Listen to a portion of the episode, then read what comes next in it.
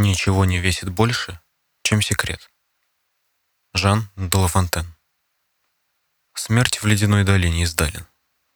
29 ноября 1970 года.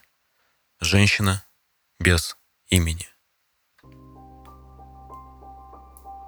Эта давняя история по сей день не явила миру ответов на самые базовые вопросы, которые возникают у каждого человека, когда он изучает или сталкивается с загадками и неразгаданными тайнами. Днем 29 сентября 1970 года мужчина и две его маленькие дочери совершали пеший поход в предгорьях северного склона Ульрикен, в районе, известном как Издалин, Ледяная долина. Его также прозвали Доцдалин, в переводе «Долина смерти». Прозвали так из-за истории самоубийств в этом районе в средние века и череды несчастных случаев во время пеших прогулок в более поздние времена – Заметив необычный запах гари, одна из дочерей обнаружила обугленное тело женщины, лежащее среди осыпи. Удивленная и напуганная, группа вернулась в город, чтобы сообщить в полицию о своей страшной находке. Место преступления было странным, как необычно и сама смерть женщины. Ее сильно обгоревшее тело лежало лицом к небу, в узкой щели среди огромных валунов. На первый взгляд ей можно было дать лет 30-40, но даже в таком чудовищном состоянии, в котором пребывал труп, было отчетливо заметно ее идеальное телосложение. У нее были густые длинные каштановые волосы, красиво собранные в конский хвост на затылке, но почти полностью сгоревшие в момент обнаружения тела. Совершенный овал лица, чуть раскосый разрез гарих глаз и маленькие аккуратные ушки выдавали в ней женщину необычайной красоты – Одежда практически полностью сгорела, но ее остатки все же давали возможность определить, что одета она была в темно-синюю пуховую куртку, подпоясанную ремнем, большой клетчатый сине-зеленый шарф, темно-синий вязаный свитер и того же цвета длинные брюки. На ногах находились изящные резиновые сапожки синего цвета с белыми подошвами. С тела не были украдены дорогие украшения.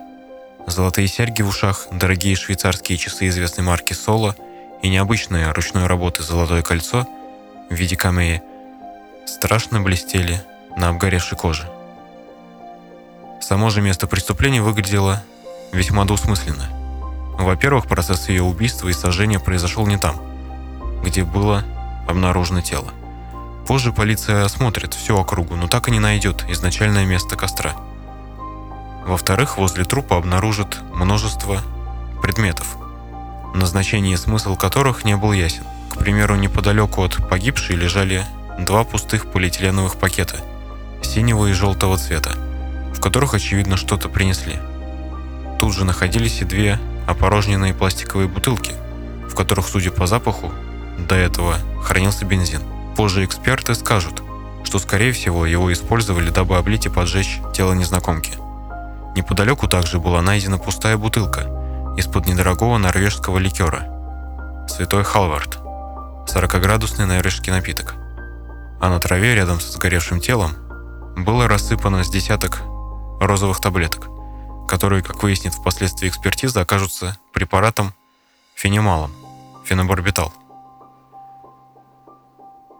Присутствовала также опрокинутая чашка и серебряная ложечка с непонятной монограммой.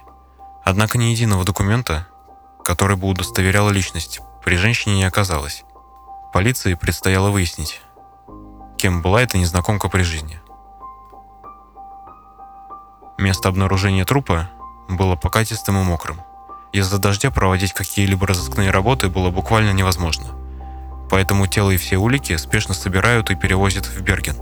А уже на следующий день, 30 ноября, труп неизвестной женщины доставляют на вскрытие в лабораторию Бергенского криминалистического института Хауки-Ленд. Вскрытие показывает, что женщина была мертва уже несколько дней.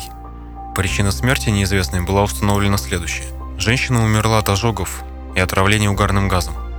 В момент смерти она, видимо, находилась под воздействием сильного снотворного, ибо в ее крови находилось порядка 4 мг седативного препарата, а в желудке еще 12 не полностью растворенных таблеток – по мнению экспертов, такое количество фенобарбитала являлось несмертельной дозой. Также в организме был обнаружен невысокий уровень алкоголя, а одежда и кожа неизвестной женщины были пропитаны бензином. На теле пострадавшей отсутствовали какие бы то ни было травмы, ранения и следы борьбы. Лишь на шее у неизвестной был странный синяк. Однако больше всего экспертов потрясло то, что у неизвестной женщины на подушечках пальцев наблюдались явные следы от воздействия кислоты, которую используют, чтобы избавиться от папиллярного узора на пальцах. На ее подушечках были ожоги и рубцы. Они значительно усложняли процесс снятия отпечатков. То, что мертвая незнакомка попыталась вытравить у себя отпечатки пальцев, было несколько странным, но не необычным. Эксперты списали это на некую человеческую странность. В сущности, это осложняло лишь работу полицейских по ее идентификации. Причина же ее смерти не оставляла сомнения. Насильственной она не выглядела. Было похоже, что женщина решила покончить с собой. Она ушла в уединенное место, предварительно взяв с собой препарат для отравления. Приобрела спиртное, коему запивала в дальнейшем таблетки. Затем облила себя бензином и бросилась в костер. Таким образом вырисовывался суицид. Необходимо было только понять, кто эта неизвестная женщина и что стало причиной для совершения ею столь ужасного поступка. И пока эксперты корпели над телом несчастной, полиция пыталась установить ее личность. Рисунок, сделанный одним из полицейских, стали предъявлять для опознания, в том числе и в отелях. И вскоре служащие отеля Харда Хейман опознают ее как своего бывшего постояльца. Администратор в показаниях сообщает, что женщина была настолько красива и заметна, что не запомнить ее было невозможно. Спустя некоторое время на железнодорожном вокзале Вспоминают, что эта женщина оставила в камере хранения два своих чемодана. Информацию проверили и действительно были найдены ее вещи, помещенные на хранение 23 ноября 70 года. Казалось бы, дело сделано, вещи найдены. И значит, вскоре личность погибшей будет установлена. Но вот тут-то и начались основные вопросы в этой истории. Первый чемодан был темно-коричневым, кожаным, английского производства. Второй светло-коричневый, тоже кожаный, возможно, немецкого производства. Содержимое же самих чемоданов на первый взгляд казалось обыденным и обычным для путешествующего человека. Был найден синий лаковый кошелек, туалетные принадлежности и нижнее белье, вероятно, итальянского производства, тапочки швейцарского производства, сапоги, некоторый набор женской повседневной одежды. Но у полиции стояла основная задача – определить по личным вещам имя их бывшей владельца – выяснить по биркам на одежде, по документам, будь то рецепт или записки, по нашивкам из прачечной, по письмам, кредиткам или чекам. Но присмотревшись внимательно, полиция осознает, что дело тут не станет менее интересным. К примеру, в одном из чемоданов обнаруживают тюбик 0,1 крема бентроват. Это крем для лечения экземы и псориаза, который возможно приобрести только по рецепту врача и данный рецепт присутствует. Он свидетельствует о том, что крем был куплен в Бергенской аптеке 31 марта 70 -го года. Имя пациента и врача, выписавшего его, старательно уничтожено путем процарапывания бумаги. От фамилии врача частично осталась лишь начальная буква. То ли О, то ли С. На замшевых швейцарских сапогах было удалено название производителя. На всей одежде и белье срезаны бирки. На пластиковых и стеклянных бутылочках из-под косметики были сорваны все этикетки. За подкладкой одного из чемоданов была найдена валюта нескольких стран и три листа бумаги с бессвязным набором непонятных цифр и букв. Присутствовали 8 пар очков, как солнцезащитных, так и с простыми стеклами, без диоптрий. Карта Штутгарта и расписание экспресс-маршрутов паромов компании Харти Гратен между Бергеном и Киркенесом, один из норвежских городов на 1970-71 годы.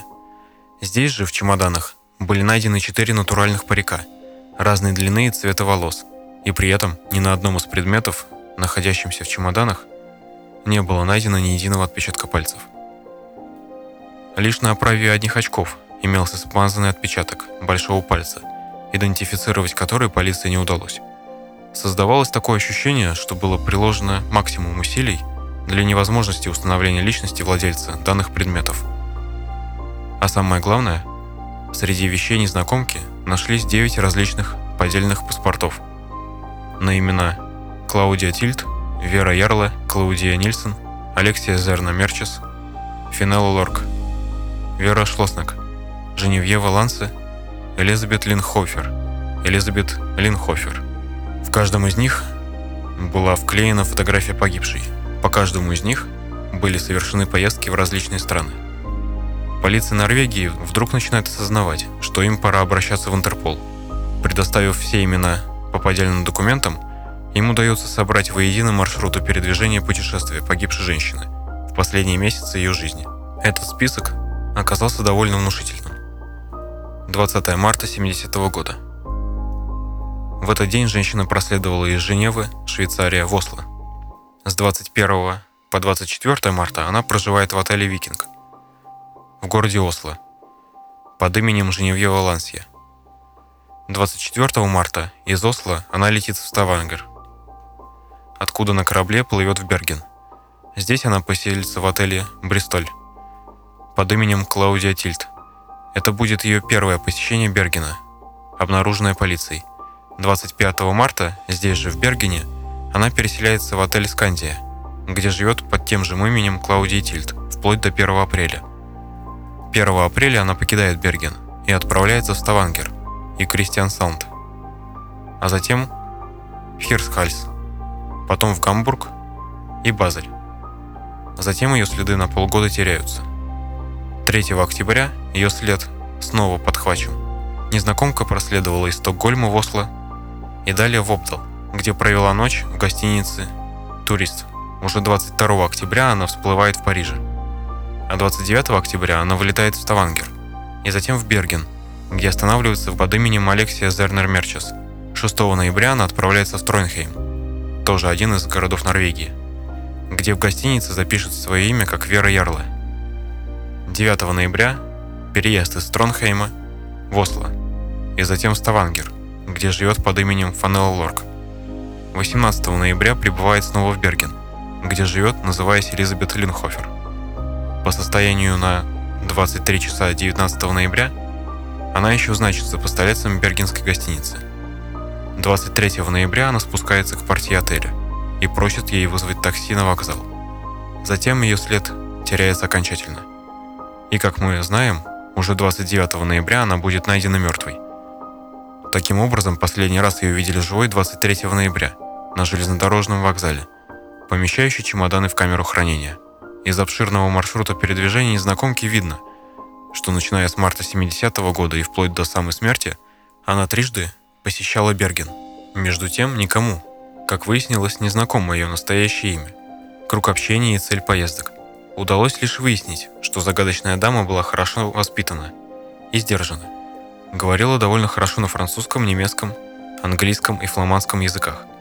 Практически не употребляла спиртного, а на завтраки предпочитала исключительно молочные каши. Опросив служащих разных отелей Бергена, полиция также пришла к выводу, что неизвестная с какой-то целью периодически меняла свою внешность, играя с комбинациями разной одежды, париков и очков. Полиция по официальным заявлениям несколько месяцев пыталась идентифицировать погибшую страшной смертью женщину – но их попытки не увенчались успехом. Было объявлено, что женщина из долины Издалин, так в конечном итоге была названа женщина X, по месту обнаружения ее тела, сама покончила с собой, таким жестоким образом. 5 февраля 1971 года ее тело было похоронено на кладбище близ часовенки Молендал за счет муниципальных средств. Шесть полицейских несли белоснежный оцинкованный гроб с ее останками, а приходской священник отпел молебен по ее бессмертной душе – Лютеране спокойнее относятся к самоубийцам, считая, как и остальные христиане, данный поступок грехом, но не лишая мертвых права на отпевание. В последний путь женщину из Далин провожали 18 человек, и все они были полицейскими Бергена. Полицейские чины объявили, что существует целая папка с посмертными фото незнакомки, а также всеми данными, которые удалось по ней собрать. Эти документы полиция пообещала хранить в архиве на случай, если объявятся родные или знакомые погибшей. Данные фото полиции никогда не публиковались.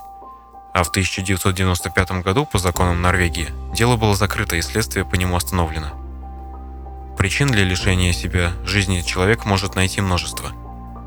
Всемирная организация здравоохранения насчитывает почти 800 причин самоубийства. Из них 41% составляют причины, которые не удалось установить, 19% страх перед наказанием, 18% душевная болезнь, еще 18% домашнее огорчение, 6% страсть, 3% денежные потери, практически 1,5% пересыщенной жизнью. И чуть больше 1% физические болезни. Способов умершления себя человечеством придумано тоже множество. Причем способы, избираемые человеком, дабы поквитаться с собой, зависят от массы факторов. От пола, национальности, вероисповедания, образования. Если для японца вскрытие себе брюшной полостью покажется приемлемым, то для европейца это будет абсолютнейшей дикостью. Для мужчины будет проще это сделать, выстрелив себе в голову. Для женщины же эта смерть будет выглядеть чрезмерно, страшной, кровавой и некрасивой. Она предпочтет умереть так, чтобы оставаться даже в гробу привлекательной. Мужчины кончают с собой в два раза чаще, нежели женщины. Также они выбирают более гарантированные и надежные способы смерти. Однако крайне редко люди пытаются покончить с собой одновременно двумя способами. Странно представить себе способ, при котором человек, затягивая на шею петлю, еще и стреляет себе для надежности в висок. Также редко люди избирают способы самоубийства, при которых смерть предваряет мучения. К такому прибегают лишь чаще всего с целью привлечь к себе внимание, выразить протест чему-либо. Сама по себе смерть уже является крайним проявлением невозможности человека мириться с жизнью, а значит мучение здесь излишне. Самосожжение как способ самоубийства выбирается людьми крайне-крайне редко. Этот способ является весьма болезненным. Люди, прибегающие к подобному, довольно долго остаются в сознании и испытывают весьма интенсивную боль. При публичном самосожжении в большинстве случаев окружающими предпринимаются попытки потушить огонь, а в одном из восьми случаев возгорание удается предотвратить. Несмотря на это, предпринявший попытку самосожжения выживает лишь в 30% случаев, что является практически гарантированным способом умереть. Женщины же к подобному способу умершления прибегают вообще еще реже, чем мужчины. Это болезненно, неэстетично, сложно и трудно осуществимо. Случаи самосожжения женщинами можно пересчитать на пальцах. Все подобные истории становятся достоянием общественности и воспринимаются актом самого крайнего проявления невозможности к существованию. Если предположить, что женщина из Далина из Далин покончила с собой, тут накладываются сразу несколько вещей, которые практически никогда не встречаются в историях женского суицида. Предположим, она решила покончить с собой. Было выбрано странное место – тишине и спокойствию гостиничного номера она предпочитает заброшенный, холодный, лесистый район пригорода. Разводит костер в крайне неудобном, мокром месте, также поросшем травой. Незнакомка уже выбрала способ суицида. Исходя из особенностей погоды, далеко не каждый мужчина сможет соорудить костер под проливным дождем, а погибшая являлась достаточно утонченной, образованной натурой, как мы с вами уже знаем. Отравление фенобарбиталом – то количество таблеток, которое она выпила, было достаточным для гарантированной смерти. Смертельная доза этого препарата 120 мг на килограмм веса. Точный вес погибшей мы не знаем, но знаем, что ее рост составлял 164 сантиметра, а сложена она была превосходно. Значит, ее вес колебался между 50 и 60 килограммами. Соответственно, 60 таблеток, 50 в желудке плюс 10 рассыпанных, являлись бы для нее летальной дозой. Недаром Именно столько таблеток и было найдено. Казалось бы, вот типичный женский способ умершления себя. Однако рядом с ними были найдены две пластиковые бутылки с бензином.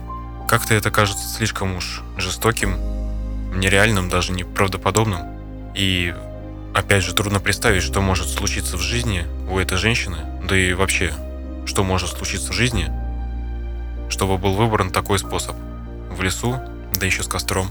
Существуют довольно весомые подозрения, что женщина из долины Издалин могла быть причастна к работе спецслужб. На данную версию впервые полиция натолкнулась еще в начале расследования.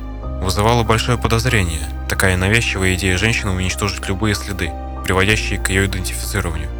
Да и наличие девяти паспортов невозможно было объяснить элементами психоза и проявлением паранойи. Паспорта были сделаны профессиональным, специалистом. Женщина неоднократно по ним пересекала границы различных государств – и ни одна из таможенных служб ни разу не подвергла сомнению их подлинность. А самым интересным моментом стала анонимная подсказка полиции, что в аэропорту Тронхейма буквально через 10 минут после прибытия неизвестной женщины приземлился самолет, на борту которого пролетел один из тогдашних руководителей КГБ. Приехал в Норвегию он инкогнито, без объявления официального визита. А через три с лишним часа отбыл обратно. Впрочем, начальник полиции в Бергене, Оскар Хорнес, последовательно отверг все теории, связывающие женщину из долины Издалин с Советским Союзом и его спецслужбами, как отверг и вообще любые подозрения о знании полицией возможности данной связи. Однако данные утверждения вызывают большой скептицизм. Разумеется, никто и не рассчитывал, что полиция сделает подобную информацию достоянием общественности. А между тем, основания подозревать об этой связи присутствуют. Мало кто знает, но в 60-е и 70-е годы прошлого столетия Норвегия активно участвовала в подковерных играх Советского Союза и США. И часто шпионами оказывались не матерые агенты 007, которых мы видим в кино, а простые немолодые женщины с тяжелыми судьбами. Норвегия на карте мира имеет крайне выгодное стратегическое расположение. Прилегающая к морским и воздушным путям в Северной Атлантике, она одна из самых прочных и самых протяженных береговых линий в мире. Расположенные в Норвегии военные базы способны контролировать три моря. Баренцево на северо-востоке, Норвежское море на западе и Северное море на юго-западе. Также просто контролируется и при необходимости блокируется Балтийское море. Очень лакомая страна для недругов Советского Союза. Красная армия принимала активное участие в освобождении Северной Норвегии. Окончательно эта страна была освобождена также при помощи СССР. С 7 на 8 мая 1945 года немецкое военно-политическое руководство на территории Норвегии согласилось на полную капитуляцию, и немецкая группировка, которая насчитывала около 351 тысячи солдат и офицеров, получила распоряжение о сдаче и сложила оружие. После окончания Второй мировой войны правительство СССР очень рассчитывало на лояльность норвежского правительства. Но чуда не произошло.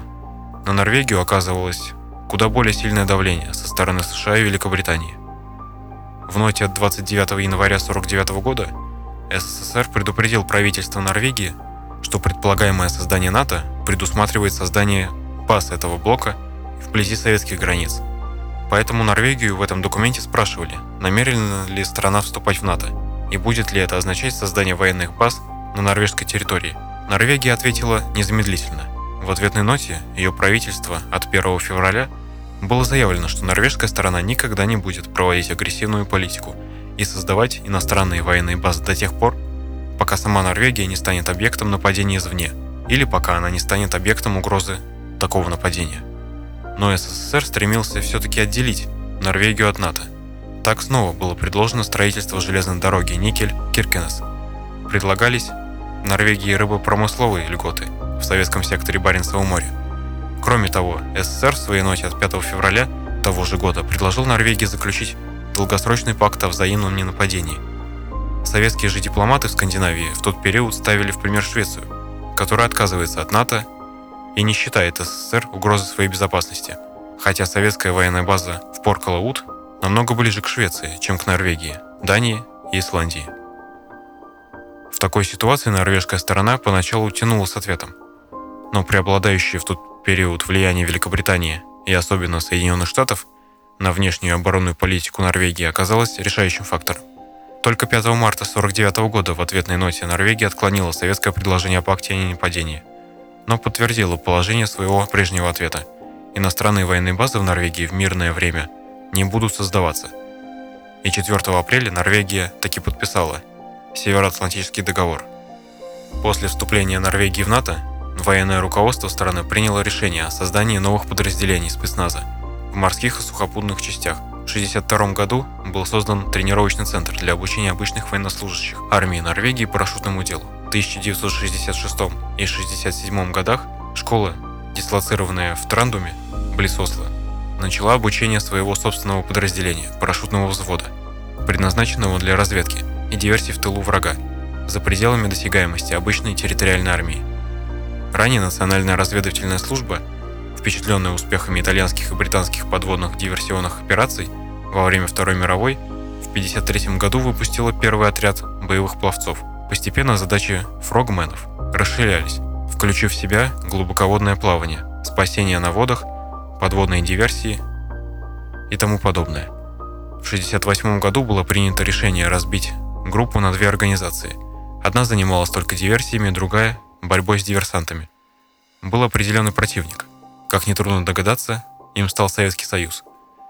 В соответствии с планами Североатлантического блока, именно с территории Норвегии должно было оказываться противодействие кораблям и подводным лодкам Северного флота ВМФ СССР, которые не могли миновать суровые скандинавские фьорды при попытке атаковать Западную Европу или даже сами Соединенные Штаты. Норвегия является активным участником блока. На ее территории размещены радионавигационные станции и другие объекты, обслуживающие американские атомные подводные лодки, патрулирующие в Северной Атлантике, самолеты и управление Е3А, командование АВАКС, НАТО. На территории Норвегии регулярно проводятся маневры Объединенных Вооруженных Сил Блока.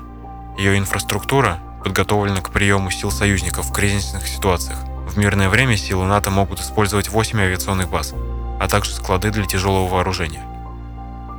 Сбор разведданных по Норвегии и Арктике считался настолько приоритетной задачей, что проходил под личным контролем председателя КГБ.